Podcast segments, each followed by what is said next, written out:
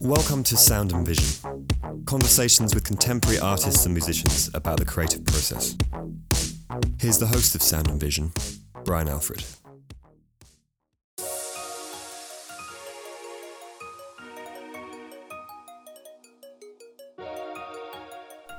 Sound and Vision is sponsored by Golden Artist Colors. I'm getting ready for my spring show at Miles McHenry Gallery, and every painting, all the gesso, mediums, all of it is being made with Golden Artist materials. Not only do they make conventional acrylics, they also have open acrylics, which stay wet longer, and sew flat, which dry to an extremely matte finish. They also make incredible gesso, matte medium, gel mediums, QoR watercolors, Williamsburg oils, and much more. Check them out in your local art store or online at golden paints dot com. Sound and Vision is also sponsored by Fulcrum Coffee Roasters. Fulcrum makes amazing coffee that you can get delivered straight to your door. They even have a subscription plan where you can get a rotating variety of blends shipped directly to you. Check them out at fulcrum coffee dot com and use the code AlfredStudio to get ten percent off your order.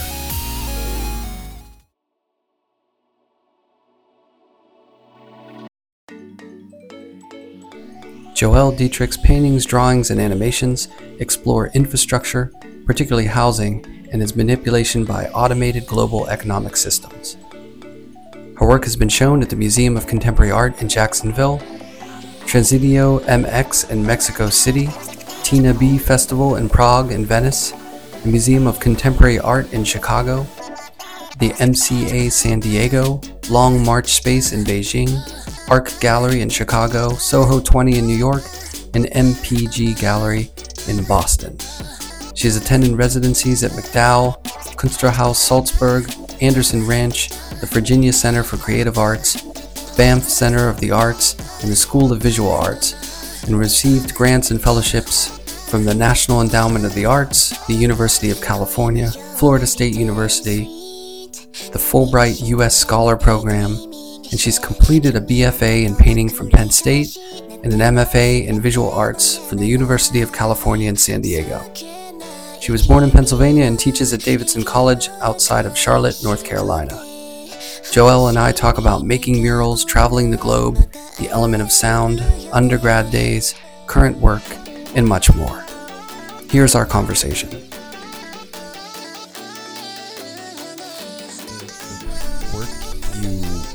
Posting a lot I've seen in the show. It looks great. Thank you. And that's exciting. Yeah. It's the most confident I've felt about a show in a long time. Like I just, you know, the first ten years of motherhood, it's just like, whew. I, don't, I mean, there were times where I would do those big murals. I mean, Sophia was only a couple years old when I did those. Um, and I was just so hungry to paint that I just made it happen. And they were like, yeah, it's got to be painted over in a month. And I'm like, that's perfect. It's about foreclosure. So like, whatever. Um, so yeah, I, you just do what you got to do, right? Yeah. Do you, I'm, you, I would imagine most parents are in this situation where there's your creative life before that, which time is different, right? You're, mm-hmm. you're, your clock is your clock, and yeah, you have work or you have whatever you have to do, but it's manageable. And mm-hmm. then all of a sudden a new clock enters your life, and that totally. Clock is not synced necessarily, and it doesn't care about your one hundred percent. Clock. Yeah, it's so, so you true. End up, I, I realize that there's so many times where I end up making decisions or doing things differently than I would if I had all day and night, and it yeah. affects the work. I don't think it affects it. I think I've managed a way that it's not a negative, you know what I mean? I've I've learned mm-hmm. the positives of like deciding quickly and not stewing over things for like, you know, months and mo- or whatever, you know. Yeah, there, there's just yeah. a different kind of, you know, it's kind of like MacGyver, like you're trying to trying to defuse the bomb. You know, you yeah, can't just totally. Sit there and deliberate for like ten years. You have to make a decision and just go with it. one hundred percent. Probably good yeah. for some things. Yeah, I think everything. So too. Yeah, no, for sure. It's been really good for me. Um, parenthood, really, really hard, but like, I don't know, you just think in different ways. You learn to prioritize, and um, I, I've I've gotten questions about my color palette, and I think I mean, since I've had Sophia, just the they've gotten so it's gotten so bright. All the work has gotten so bright. So I don't know what that's about, but it's kind of amazing to watch it evolve and things bubble back up, you know? Yeah. So anyhow. Yeah, palette. Yeah. I wonder how that. I mean, you you know, you get influenced by what you see, what you experience, and then the influences of your work sometimes plays a part in it. Or mm-hmm. there's the intuitive stuff. Color's so yeah. hard to to really pin down. Mm-hmm. People love to ask that question. It's like, well, what? Tell me about your color. Right. And it's, I feel like it's almost, unless you're hyper conceptual mm. about every decision made, there's just mm-hmm. a lot of vagueness to it, which, you know, it happens. Totally. But like with the Sherwin series, that was like highly conceptual, right? Like it was oh, using right. yeah. the color palettes recommended right. just before the foreclosure, before the housing bubble burst. So that was literally like a paint company designed my colors. Yeah. And then I would take the hex code from the colors and then I would incorporate it into Flash. And then I would paint them on the wall, and I was actually using their paint, right? Sherwin-Williams paint. So yeah. it was all like, yeah, super tight conceptual yeah, I guess, choice of color. Yeah, I think people do that too. There's a lot of people yeah. working straight out of the tube. So it's like a golden choice or a, you know, or whoever they're using. Mm-hmm. Yeah. To an extent. Um, but yeah, so, well, I guess we can go back to way back. Sure. Where you got your start. Sure. As a human. I don't well, know much about your childhood, even though I've known you for a long time. Yeah. Um, well, Pennsylvania, obviously. Yeah. Um, born and raised in Harrisburg, Pennsylvania. And uh, it was a great location because it was so central to so many cities. So it was like two and a half hours to D C, two hours to Baltimore, two hours to Philly, three and a half to New York, three and a half to Pittsburgh, you know? So we were constantly going to all those and seeing museum shows and stuff like that. Mostly organized through the school. My dad was a woodshop teacher and my mom was a administrator at the Navy Depot. So um, they didn't have a huge background in art, but I would, I would definitely like go to plays and see shows often. Yeah, I think a lot of people outside of Pennsylvania probably wouldn't guess that Harrisburg's the capital. You know, you think Philly or something. For sure. But what what's the capital situation there? I mean, I've not, I've never spent a lot of time in Harrisburg. Yeah, every time I meet people and I mention them from Harrisburg, they say, "Oh yeah, I drive through that place once." You know, it's always a place people drive through. Um, but it's it's really beautiful. I mean, it went through some of the same waves that all the cities in the United States went through. You know, like the downtown revivals, um, uh, periods like, you know, in the eighties where it was a tougher space. Um, but I don't know. Overall, it was a super positive experience. But it's interesting, when I was in graduate school, my um, graduate, my M F A thesis advisor, Jennifer Pastor, she brought up um, that astronauts, supposedly, they, they are born and raised in the same place. And it's off to a small town in like Indiana or something. Right. And that's perhaps one of the reasons they want to go far, far away. So oh, I spent right. a huge part of my career after being in that one place, like going overseas, that kind of stuff. So, yeah. And when you when you started doing that, you did were you cognizant of it? Of like, oh, I love this, getting out and like seeing other things. Yeah. Yeah. I mean, the first time I moved out of Pennsylvania, directly after uh, Penn State for undergrad, I went to um, work at Carnegie Mellon in Pittsburgh. I lived there for a year in the late nineties.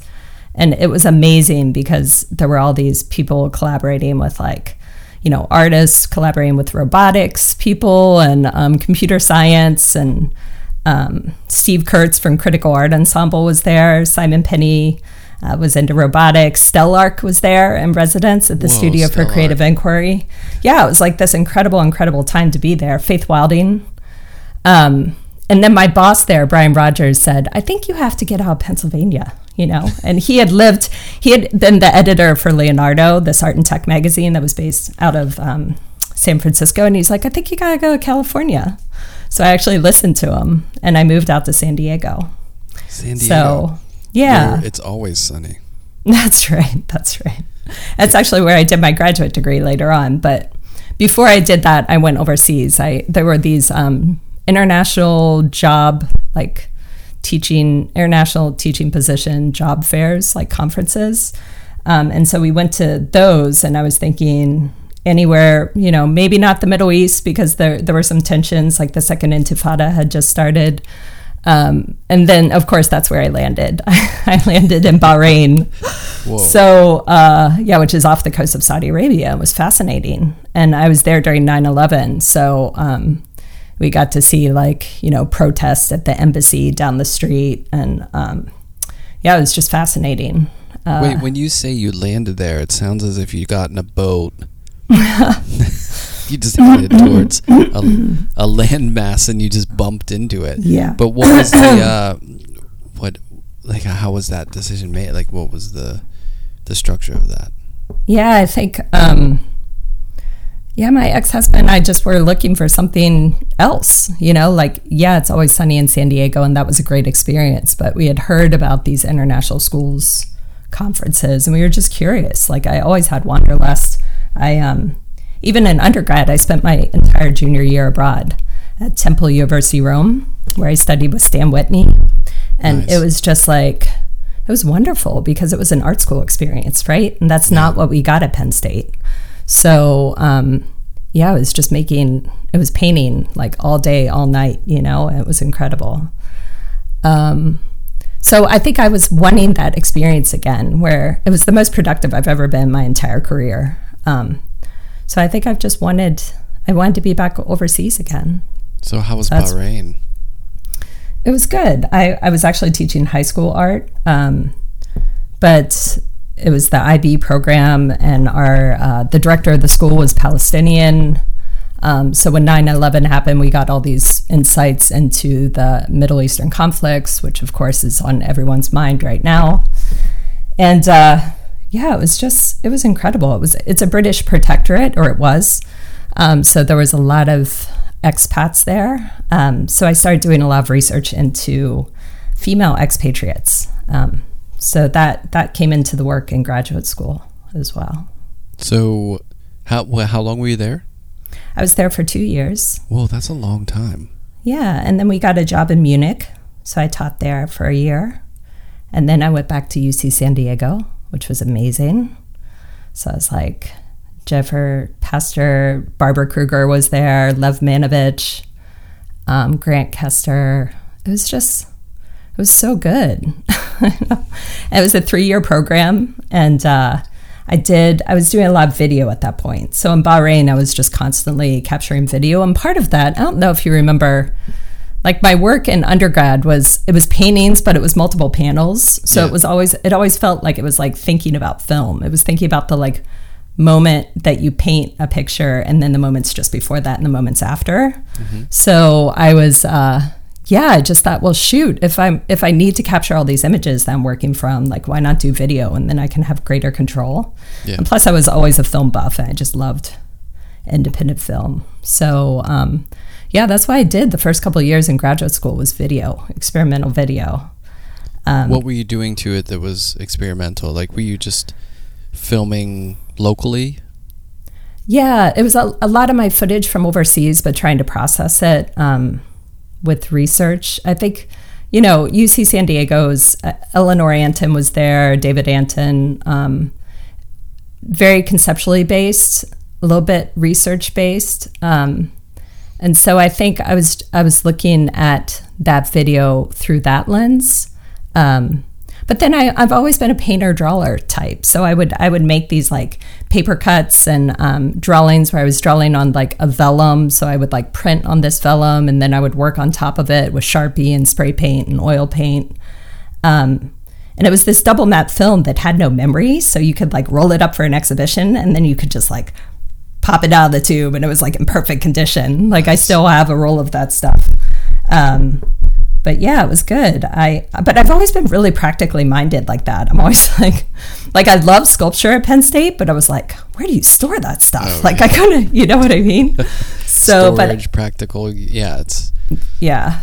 Yeah. Some people ignore that at their own peril yeah. sometimes, right. but yeah, but yeah, that's, well, right. You're moving around a lot. I'm sure that informs just your sensibility to, you know, how you're organizing your life, because yeah. there's, there's a lot of flux going on. Exactly. But you're seeing so many different things, you know. Right. I would imagine yeah. the shift between Bahrain and San Diego is pretty severe.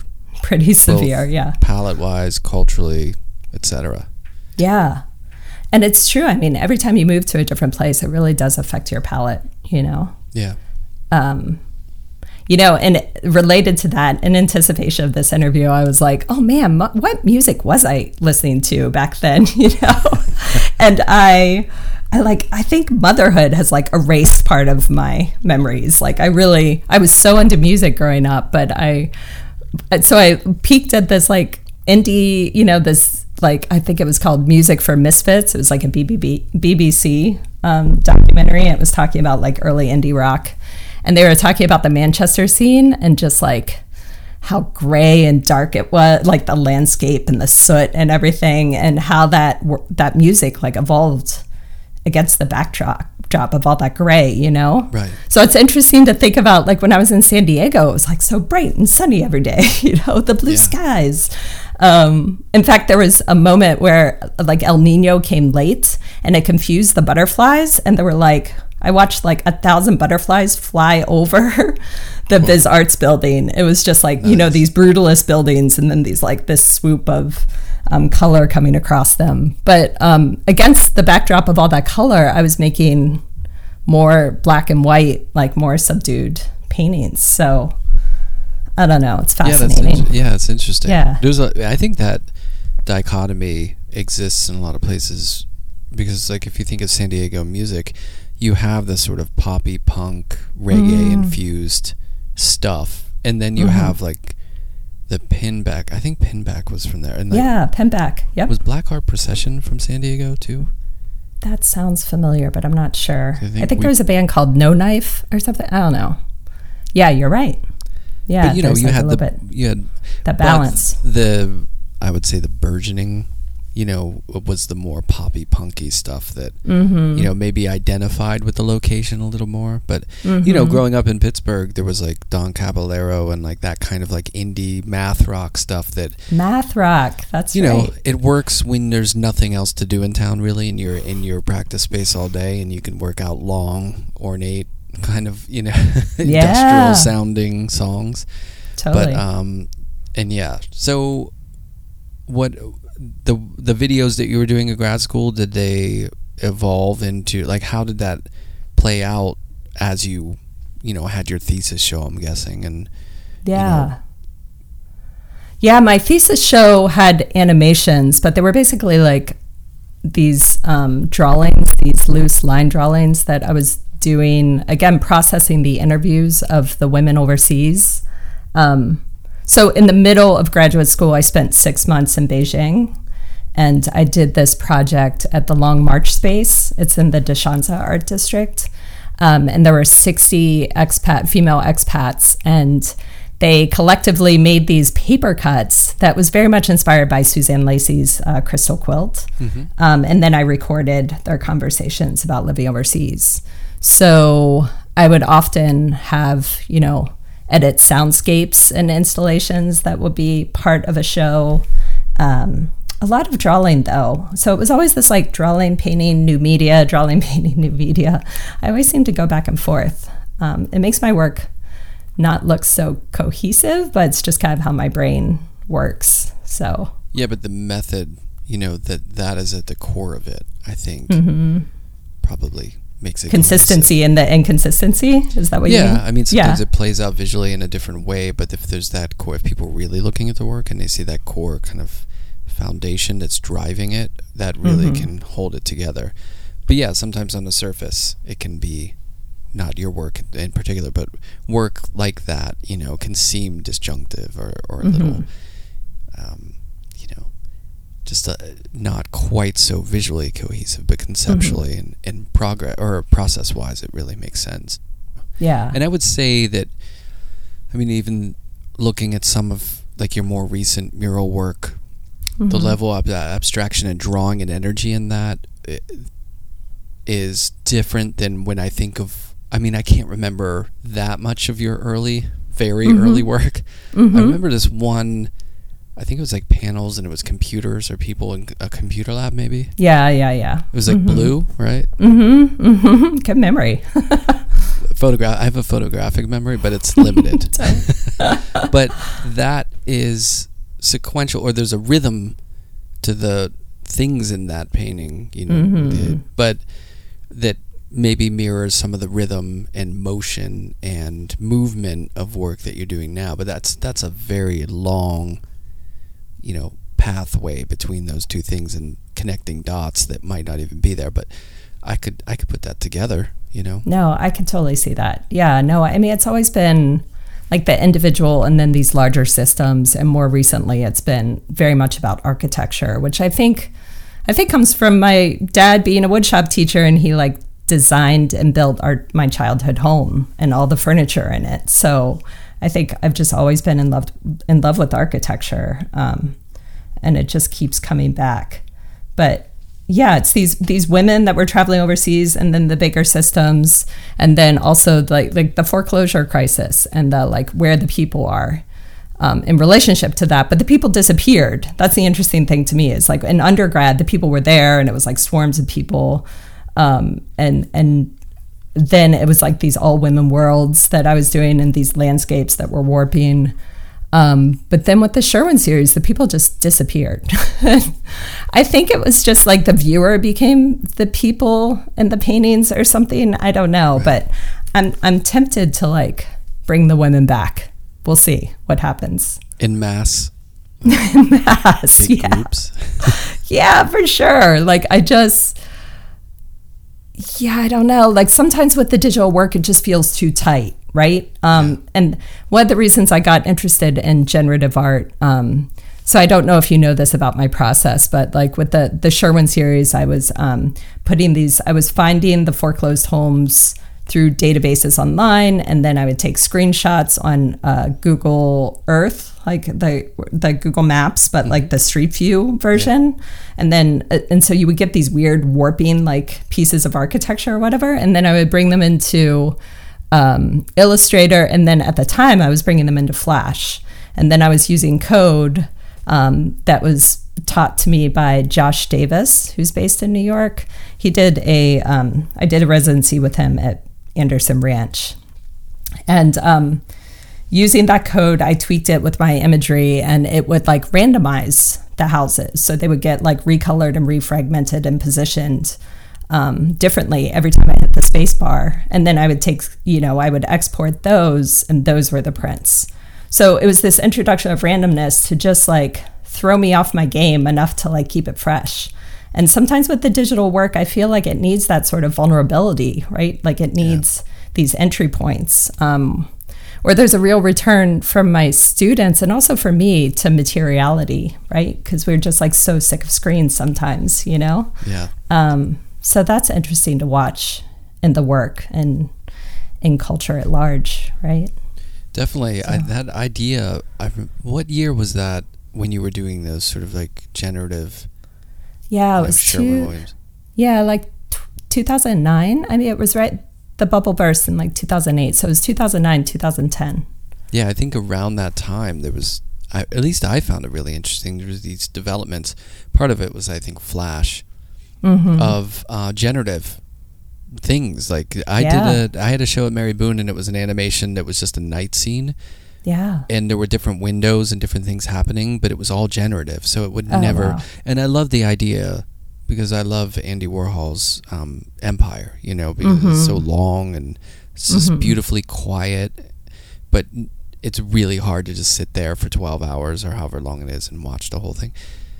So I did this generative animation. The idea is this would never repeat itself, which I thought mm-hmm. was really kind of love it. You know, cool, because yeah. you couldn't do that before. It was a new mm-hmm. phenomenon. You there would never be enough video, or th- it just couldn't happen. No yeah. one cared.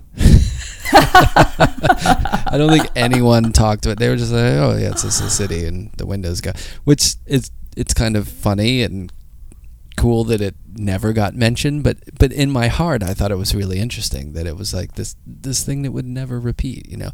Yeah. But there was there were developments, I think, with software at that time that was enabling certain things to happen with digital work that was just never able to be done before, which For was exciting, sure. I think. Yeah. I don't know, looking back, because now we can look back being where we are today with all the software and all that, we can look back at those moments and and really feel like, wow, that it was kind of limited what you could do with the media, mm-hmm. and there weren't many people using it, to mm-hmm. be honest. Or at least mm-hmm. you wouldn't see it in galleries, or you wouldn't see people writing or talking about it. Mm-hmm. You know? Yeah. I still think yeah. it's amazing how how little animation you see in galleries or in the art world. Yeah. Or maybe I don't go out much. But no, I, I feel, feel like, like there's more. I mean, there's obviously more well, than when you were yeah. first showing right. your paintings and animations together. I mean, you were definitely one of the first doing that. Um, yeah, I don't know. I don't know. I'm. See- I feel like I see more of it, but not a ton. Not a ton. Well, it's so sure. easy and fun to use now. You know so what I mean? Good. That you would think Ugh. it. But I guess most people who have an interest in those moving images, maybe they just gravitate more towards, you know, that motion graphics or movies or cartoons or whatever it is. You know what I yeah. mean? But yeah. I, I think there's a really interesting gray area there to be explored. Mm-hmm. I agree one hundred percent. So are most most of your animations, some of them are f- fast, but sometimes they're, they're mostly slow, right? Like, like me, yeah. Stop. That I think, I mean, are, stop. Yeah, but you had the Beauty and Danger, which really speeds up. I show I show students that animation quite a bit. I love that animation. That was Ben, though. Ben enabled that speed. Oh, I yeah. Never, I would never work that fast. That's yeah. the the beauty of collaborating is you get to right. It's almost like I'm a musician and my songs are pretty slow, and then I had someone remix it, and it was like a drum and bass person who just like, you know, the B P Ms went way up, which I loved. right, I loved right. collaborating in that sense, but mm-hmm. yeah, I do normally work slow, and I personally enjoy the role that animation can play in relation to painting or my paintings or two D imagery that really flirts with being close to it.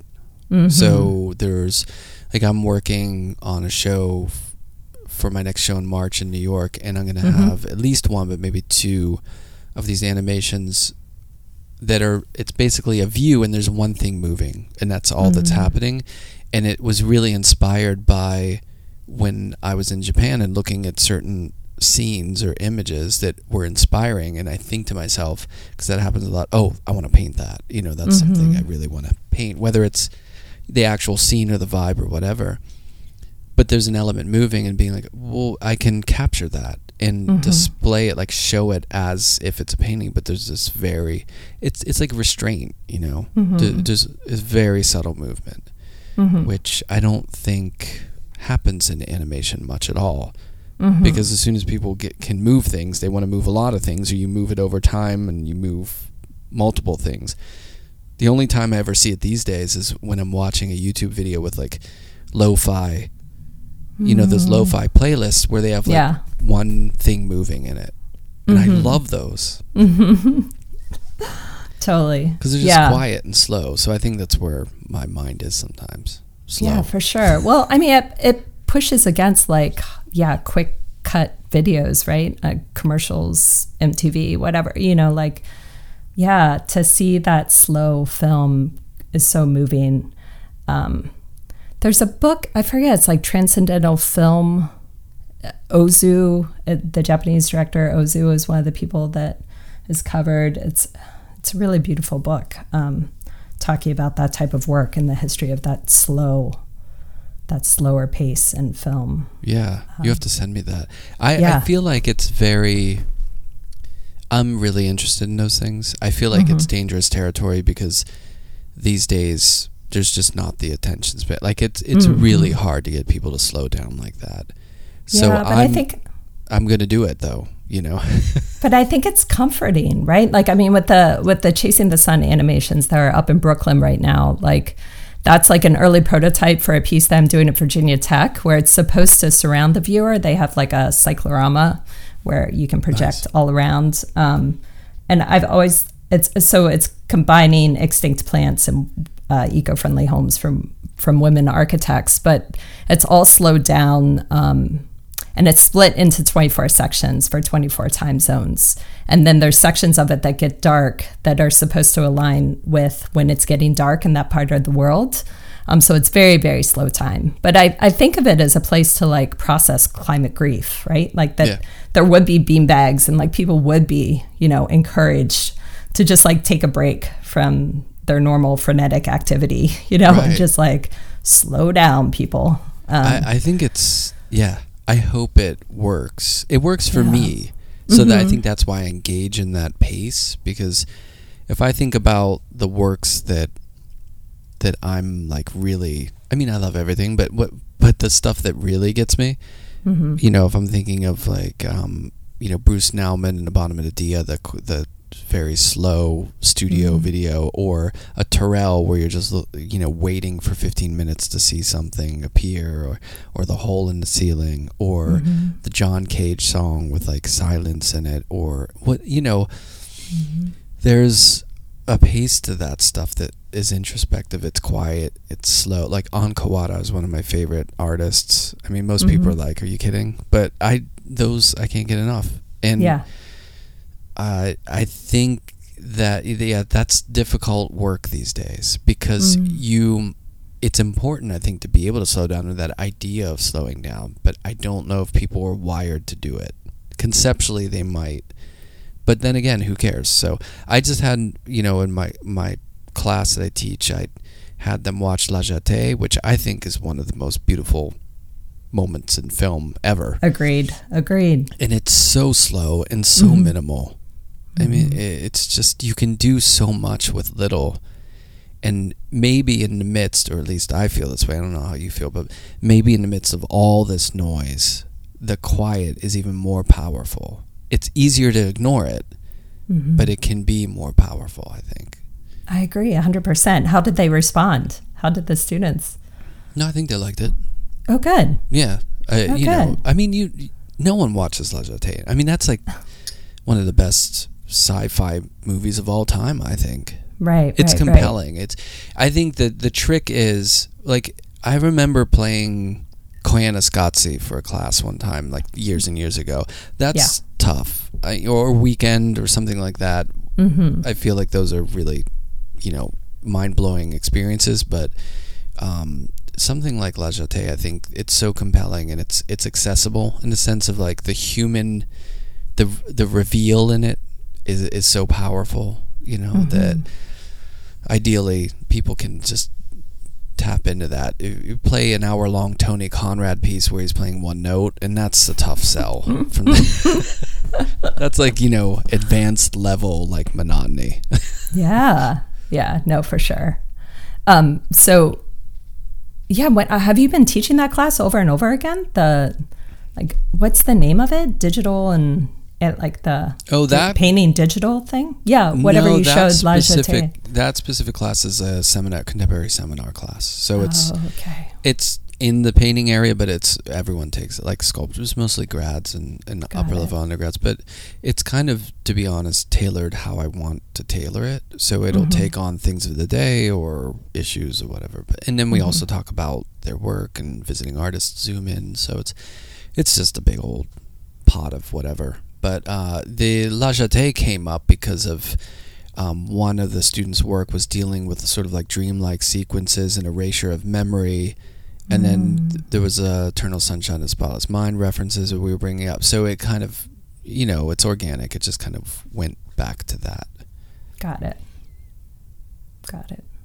So you, well, let's get back to you and your work. So the... the two D work, murals, digital work, I mean, there's a lot going on as far as developments in the way that you're using this stuff, different venues that I would imagine open your eyes up to new ways to thinking about how these things can be shown. Yeah. It seems like the wanderlust of your youth continues you on. Co- yeah. You're still young. Continues you. on. In your slightly advanced youth into many different ways of working, not just places, but also, you know, venues, ways, and uh, it, it, if it seems as though you're really interested in um, sort of melding into different ways that you can show the work, right? And, and yeah. that's directing the work in a little way. Yeah, one hundred percent. So I'm excited about the Virginia Tech experience. And then um, there's also, a, I've been invited to show down at McCall, which is this residency center down in Charlotte. Um, and it's like sort of an old church building, and they have a lot of monitors, but I'm also interested in using um, used monitors, right? Like, so it's about extinct plants. I'm creating more electronic waste is not something I'm aiming to do. Um, so that's a, a possibility. And then there's also the possibility of me showing at Biosphere two at the University of Arizona, which Whoa. is this like crazy space. It looks like a Buckminster Fuller, you know, those domes, right? Yeah. And it's it's just north of Tucson. Um, and they have this space called the Lung that has a collapsible ceiling so that they can like test out all these atmospheric situations. But they've done some video installations and performances in there that I just, I think seeing it there would be epic. I don't know. Yeah, it, I guarantee you. Yeah, yeah. Um, it doesn't get as much foot traffic. That's the only thing we're trying to figure out. So there might be a space in Tucson that might be better. Um, and then I'm also showing at the European Cultural Council um, during the next Venice Architectural Biennale. So I think that's got to be good as well, because it's got to be all these architects in the space, and then it's got to be my crazy animations, right? So yeah. it'll just be totally different. Um, now, are you so making we'll work see. for these things individually, or are you making work and then you get this container and then you have to figure out how to fit kind of the the way you're working into that? I would imagine you're probably embracing these sort of foreign opportunities to shape the work in a different container. Yeah, for sure. I am. And um, much to my husband's chagrin, I think you would just like me to show the same animations over and over again. Um, but no, I get excited about how the work interacts with space, especially because there's architecture in the work. And then yeah. to see how that pushes up against the architecture of the space is super exciting. Um Yeah, I don't know. Um, and also, there's no sound in that piece right now. So I went to V C U and met with um, S- Stephen Vitello, and um, we were talking about sound. I'm trying to figure that out because the space at Virginia Tech is the lar- I think it's the largest space for spatialized sound in the world, possibly. It's like an N E A research space now. So I'm just trying to figure, and, and since you're a sound guy, that's actually, I should you be got, picking your brain. You right? got to do something epic, right? Yeah, I mean, that right? So great. Although you could probably be subtle or do anything, and it's going to be pretty amazing. I don't know. I've like, I showed that Sherwin series stuff, and I did an animation called um, Data House Cloud that was like using the randomizer, but doing like a screen capture with, um, with QuickTime. It was very simple tech. Um, but then with some, yeah, it was a complicated animation. But anyhow, my brother, who was in bands growing up, he did the sound for it. And I asked him to use a failed hard drive in the soundtrack. Nice. And he remixed that, and it was awesome. And I loved it. And then I showed it in this group show at Montserrat College of Art with Casey Rees and a couple other people that were doing that type of work. And um, I think it got a little irritating. Yeah, you know, like to have that going in the in the gallery space over and over again. You have to be really careful, especially if you want it to be about climate grief and like for it to be a soothing space. Like I think it needs to, like I thought about the like Cornell archives, like the bird sounds or like, I, but I don't want it to be too illustrative. It's something I'm really struggling with. Like I want to, I don't know, it has to be just right. But sounds huge. Like I got to figure that out. Yeah, it is. It's a, so, such a huge component, you know, that yeah. most people don't have to worry about. Do you know the Do you know the artist Rolf Julius? Oh yeah, I worked at the mattress factory for a summer, and he did an installation. Yeah, yeah. Yeah, was it that outdoor sound piece? Yeah, he did one that was outdoor, like mm-hmm. right when you're walking up to it, and it was just yeah. it was subtle. I, I yeah, I always thought that his his sound stuff was flirted between relaxation and irritation. There was a slight mm. tech, like pinprick to it, but it was very almost like, um, what do you call acupuncture or something? Like it's mm. this relaxing thing, but you are going to get that little prick of technology there that keeps you alert. You know, yeah. Totally. I don't know if he's still. I haven't followed Rolf Julius, but the advantage of the Mattress Factory, it exposes mm. you to people that you might never have known before. amazing. I haven't been there in so long. I would love to go. Me too. It's been a while. Mm-hmm. It's such a great place. If people don't know what it is, it's a installation art. It's a museum. It's not that mm-hmm. big, right? It's unless they seven floors. It was a mattress factory, right? Right, but it's so a seven... smaller footprint. It's not like this oh, yeah. ginormous thing, yeah, but it's sure. amazing. It's it's an installation mm-hmm. art museum in Pittsburgh in the Mexican War streets on the north side. Mm-hmm. Good stuff. Yeah, very good. Um, yeah. So you got a lot going on. Mm. A lot yeah. of shows coming up. Is it? Yeah, is it kind good. Of? But it's it's spaced out. It's spaced out. Like I'm at a point like where I'm where I'm teaching full time. I can only do so many. I just and I that also gives time for the work to evolve, right? Yeah. So I'm okay with that. Like I I love being at this age where I'm just like it's got to take the time it needs. You know, like yeah. I don't. I just like when I when I force it, it gets yeah not good. So well. So yeah. I I would imagine this may be part of your pacing and stuff, but I mean you, you have spent a lot of time teaching, and that's probably something that's really important to you, and also I would imagine informs the work or influences the work to some extent, and mm-hmm. you know you've been in some pretty great places with some gr- pretty great resources. Mm-hmm. Is that something that still informs your work and how you work? Oh, absolutely. Yeah, for sure. um Yeah, as you know, now, before I was at Florida State, which was great. We had a B F A and an M F A program. Um, and now I'm at Davidson College, which is technically a teaching college, but they give a lot of support for research. Um, so it's great. Like I, I have a studio, I have great colleagues. My students are amazing. Um, it's like eighteen percent acceptance rate or whatever. So they're like wicked, wicked smart. And I'm teaching a class right now. It's It's called, um, it's kind of like the history of art and technology. It's called Art and Electronic Media. Mm-hmm. So we go, I mean, just getting updated on like what artists are out there. And um, we read uh, Christiane Paul's digital art book, but then we supplement it with um, people zooming in, like Charlotte Kent zoomed in on Tuesday, and she was amazing. She talked about A I in art. Nice. Um, yeah, so it's constantly making me rethink the way I work. Um I mean, like the randomizers and stuff, that was like light A I, right? You know, yes, definitely. So it's interesting to see that manifest in different ways now. And Charlotte's so good at curating, like, who are the people that are doing like really conceptually rigorous work with A I, right? Um, so, yeah, no, I feel really lucky. Do you really, um, really lucky?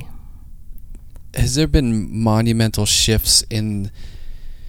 in the way your area is and and the way digital art has been integrated into art education from, you know, the onset of like this tools that can assist in the making into oh, for sure. now realization tools of, of the work floating in and out.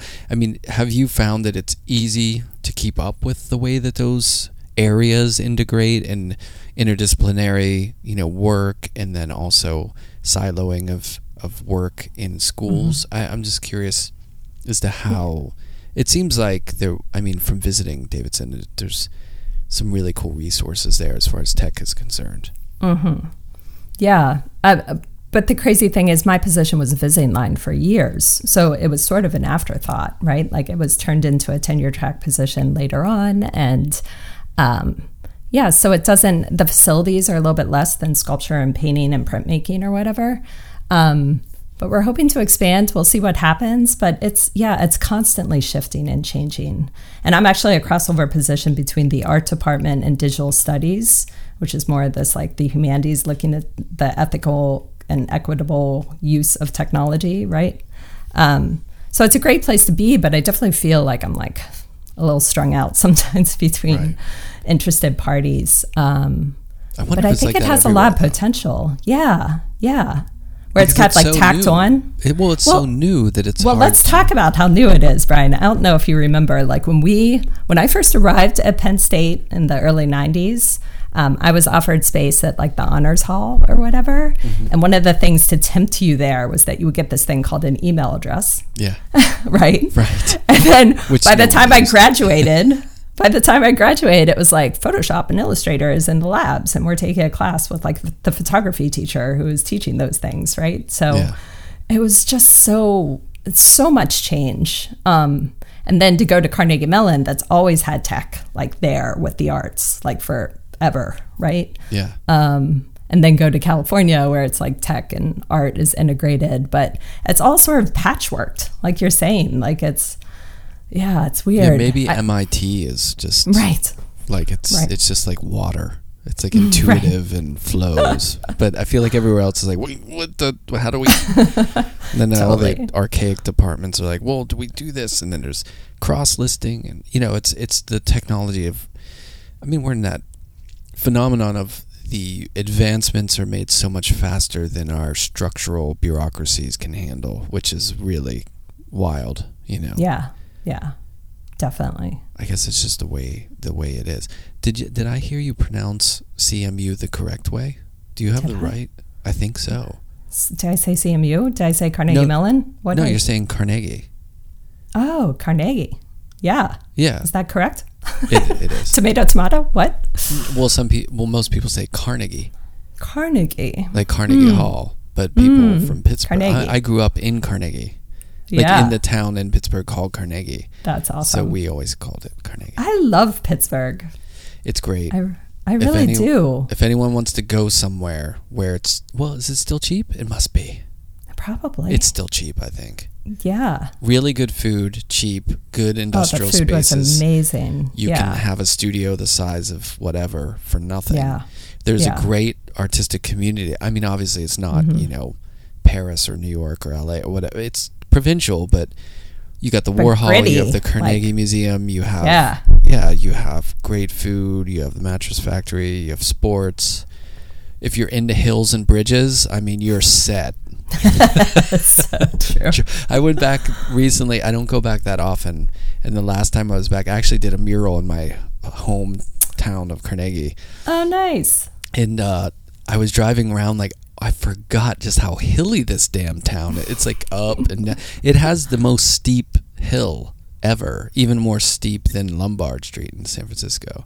Oh, wow. Yeah, it's it's bonkers. So steep ever in like the United States? Oh, steep? Yeah, probably. Oh, yeah. yeah. Okay. I know that's probably wrong, but that's what it's billed as, is like this mm. is the most insane like vertical road ever. Yeah, yeah, yeah.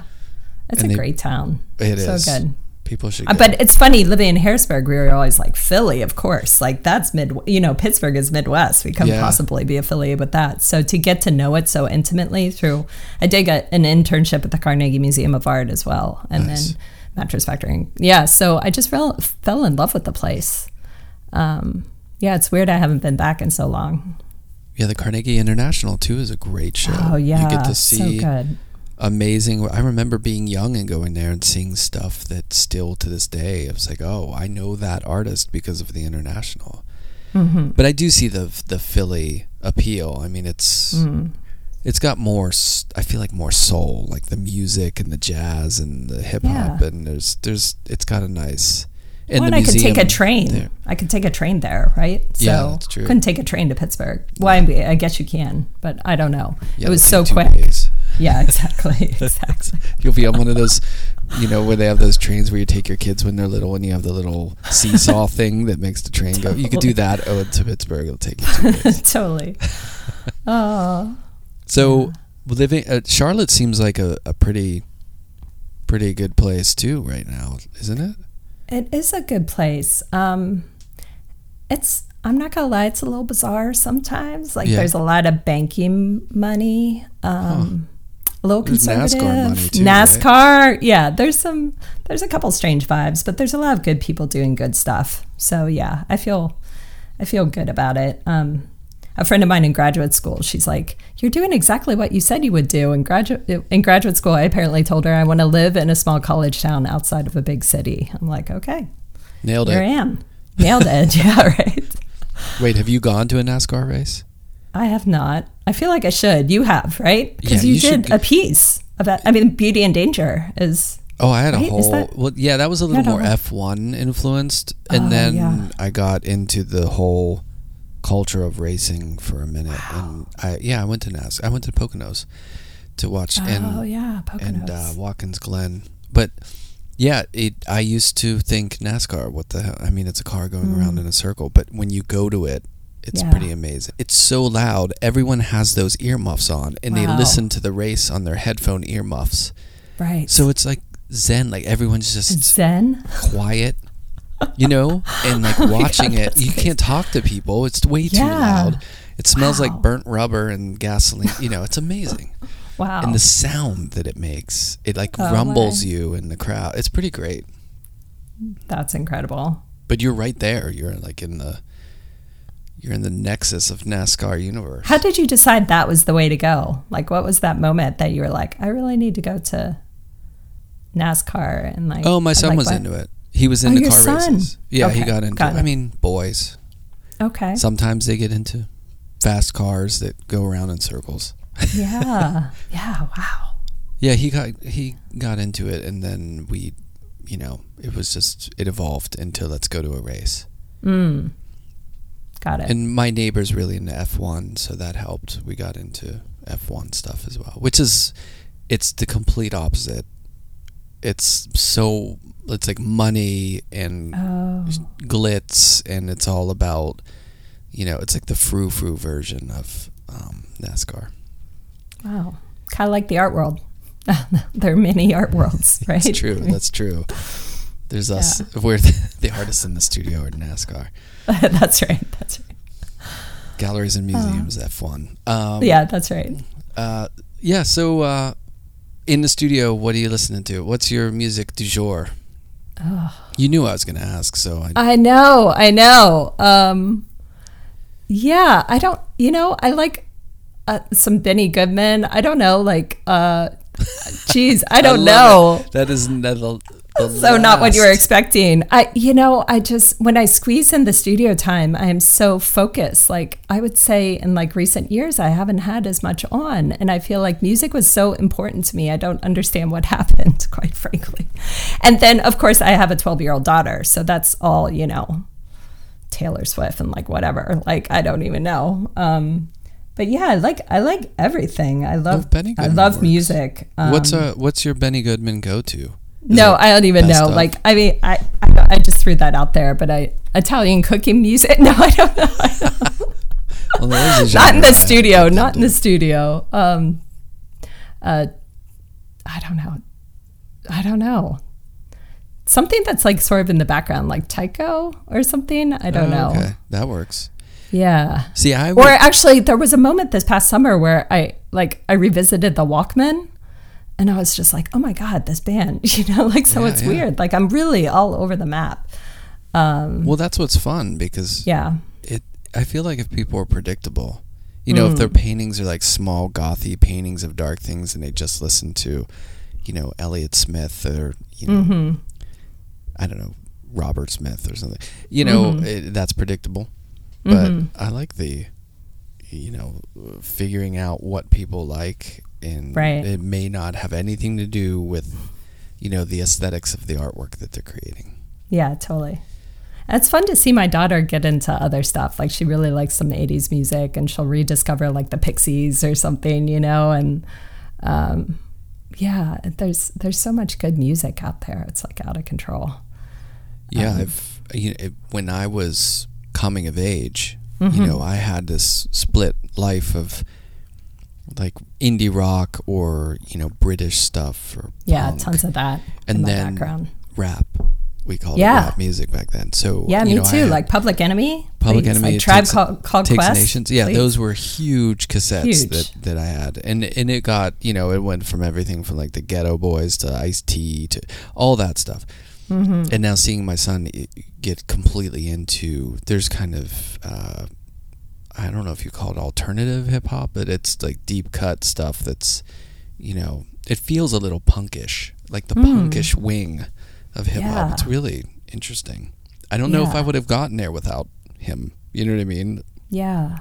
I don't know if I would have had the time or the depth to, to dig in that deep, but it's really cool to... That's awesome. Re-experience music through your kids' ears in a way. For sure. And I think my daughter will get there. It's starting to show up. Um, but I mean, like growing up in Harrisburg, like what was on the radio, like Poison, I think was from Mechanicsburg, Pennsylvania. Oh, really? Um, like, yeah, that. like, I don't know, like all that glam rock and Cinderella. Like the top forty stuff, like all you wanted was like one hundred twenty minutes. Like my brother and I used to tape it and just like, that's how we found all our music, right? Definitely. Yeah, it was, it was those... that time every week was just that mm-hmm. was your Spotify suggested playlist basically. Exactly. Yeah. That and the local record store of just reading the little the blurbs under the mm. C Ds and hoping that it was going to be good. That was yeah. your way of figuring out, you know. Oh, record stores. Yeah, you know? The old days. High, you know. There for a long time, High Fidelity was one of my favorite movies. I just loved. Yeah. John Cusack. Yeah, being in that rec- record store. And then also the the records that he had organized autobiographically, not alphabetically. Right. So good. And to bring so it full circle, mm. in High Fidelity, when he's in the record store at one point, Ian Williams is in that shot looking through records, who is the guitar player for Don Caballero. Oh, no way. And Battles Now and Storm and Stress. Nice. Who we used to go see when we were... young kids playing at the University of Pittsburgh at their little auditorium and, nice. And the Electric Banana in Pittsburgh. Mm. Mm. Nice. Nice. Yeah, the Harrisburg, oh. I'm sure there were some garage shows or, you know. Oh, yeah, for yeah. sure. I, I was texting with my brother because I was like, what record right, record label was your, your band on? Like, he put a forty-five out, and um, it was this this label called Protein Records. Um, but there were a couple different record labels in Harrisburg. It's like, who knew Harrisburg yeah. would have its own record label? Was it pro-teen, yeah. like teenager? Pro-teen. Yeah. Yeah, yeah, yeah. Nice. Yeah. Wait, was Weston from near Harrisburg? Weston, I don't know Weston. Oh, they were this great pop punk band. Oh, I'll have to look I, them I, up. For some reason, I feel this like happens every time I listen area. To your podcast. I have to write down a bunch of people. They would play State College. And they okay. were really good. They played the Hub one time and just mm. blew the doors off. But there were so many shows back then in State College in basements where you would totally. See amazing, like the Makeup or, you know, yeah. Discord bands would play in tiny basements with yeah. like people crammed in. Uh, Pretty amazing. I love that. Yeah, and really bad for your hearing. So I oh, can't yeah. hear it. Yeah, but yeah, for sure. I was always right up against the speaker, like right in the front row. Yeah, for sure. When I, and I played in bands, so I right. suffered a lot. Although at that point, I feel like I was a little more cognizant of it and maybe mm. wore oh, earplugs or, or oh, just nice. Didn't sit right in front of the speaker. But when I'm in class and there's a critique and students, I can't hear what they're saying because they talk like that, you know. I, I just say it like I've been around too many P A systems in my life. I can't hear yeah. a word you're saying. Good. It's not just me. That's good. No, those shows were amazing though. And I, I really don't know. So intimate. Do they happen anymore? I'm sure. I'm sure. Really? You think there's yeah. basement shows? The kids are all right. You know? Oh, okay. Sorry. I'm, I'm sure. I, I don't know. That's what my students tell me. In fact, Some... a couple of my students in my art and electronic media were having a show last night at ten o'clock. Oh, really? So... yeah. That's cool. Mm-hmm. Yeah, I hope that that, for me, zines, basement shows, skateboard culture, like that stuff mm-hmm. was fuel to my creative fire, you know? For and sure. it, there were so many basement shows that made me feel ten times more inspired than going to see an art show. No offense to the art shows or whatever, but mm-hmm. there was something in the energy of that that was just like, yeah, this is it. Mm-hmm. And then you would mm-hmm. go to the studio and like paint all night. Yeah. Uh, and I just, I, I, the, you know, nostalgia within me hopes that that's still happening. Mm-hmm. But I'm, I'm sure, sure it's it different, you know, but, but yeah. just as good. You know, I agree. There's an Instagram Live that just rocks people's world. You know, just whatever. Oh, it is. It's a brave new world, but it yeah, is. For sure. It is for sure. Yeah. So, uh, what do you got coming up? Anything besides what you were? I mean, yeah, the other things. Yeah, just I'm thinking about that Virginia Tech show quite a bit. Um, it's actually two residencies, one in the spring, and then I get to like come back to the work and work over the summer, and then in the fall it'll be like a showcase. Um, Yeah, that's that's pretty much it. It's just thinking more long-term and strategic um, and trying not to spin my wheels with little shows. I, I don't know. I've done too much of that during my career, so I'm trying to like, yeah, prioritize certain experiences. So yeah, yeah. And I would I imagine still you're still interested in doing things abroad as well, right? Oh, always. That itch mm, doesn't go away. I would love to go to Japan. I know that's something you know something about. I mean, um, I'm so biased. One day. I feel like it's the best. I mean, I, I've yet to, I'd love to go to Seoul. I've never been. Mm. So, well, listen, it was great to talk and catch up. So fun. Yeah, absolutely. God, undergrad was a long time ago, wasn't it? You're, you're still young. I'm not saying you're. Uh, yeah, yeah, you're but it your, was it was like a golden age for Penn State undergrad, don't you think? I mean, I, I remember when I came back to talk at the Palmer, like some of the faculty were like, "Oh, those years." You know, like yeah, it's, that group of students. Yeah. But for so, all the people who listen, not in New York, the best way to to York. see what you're up to. Yeah. It's just oh, website, just, Instagram, stuff like that. Totally. Joelle Dietrich dot com and then J Dietrich on Instagram. There you go. Yeah. Thank you. Thanks, Brian.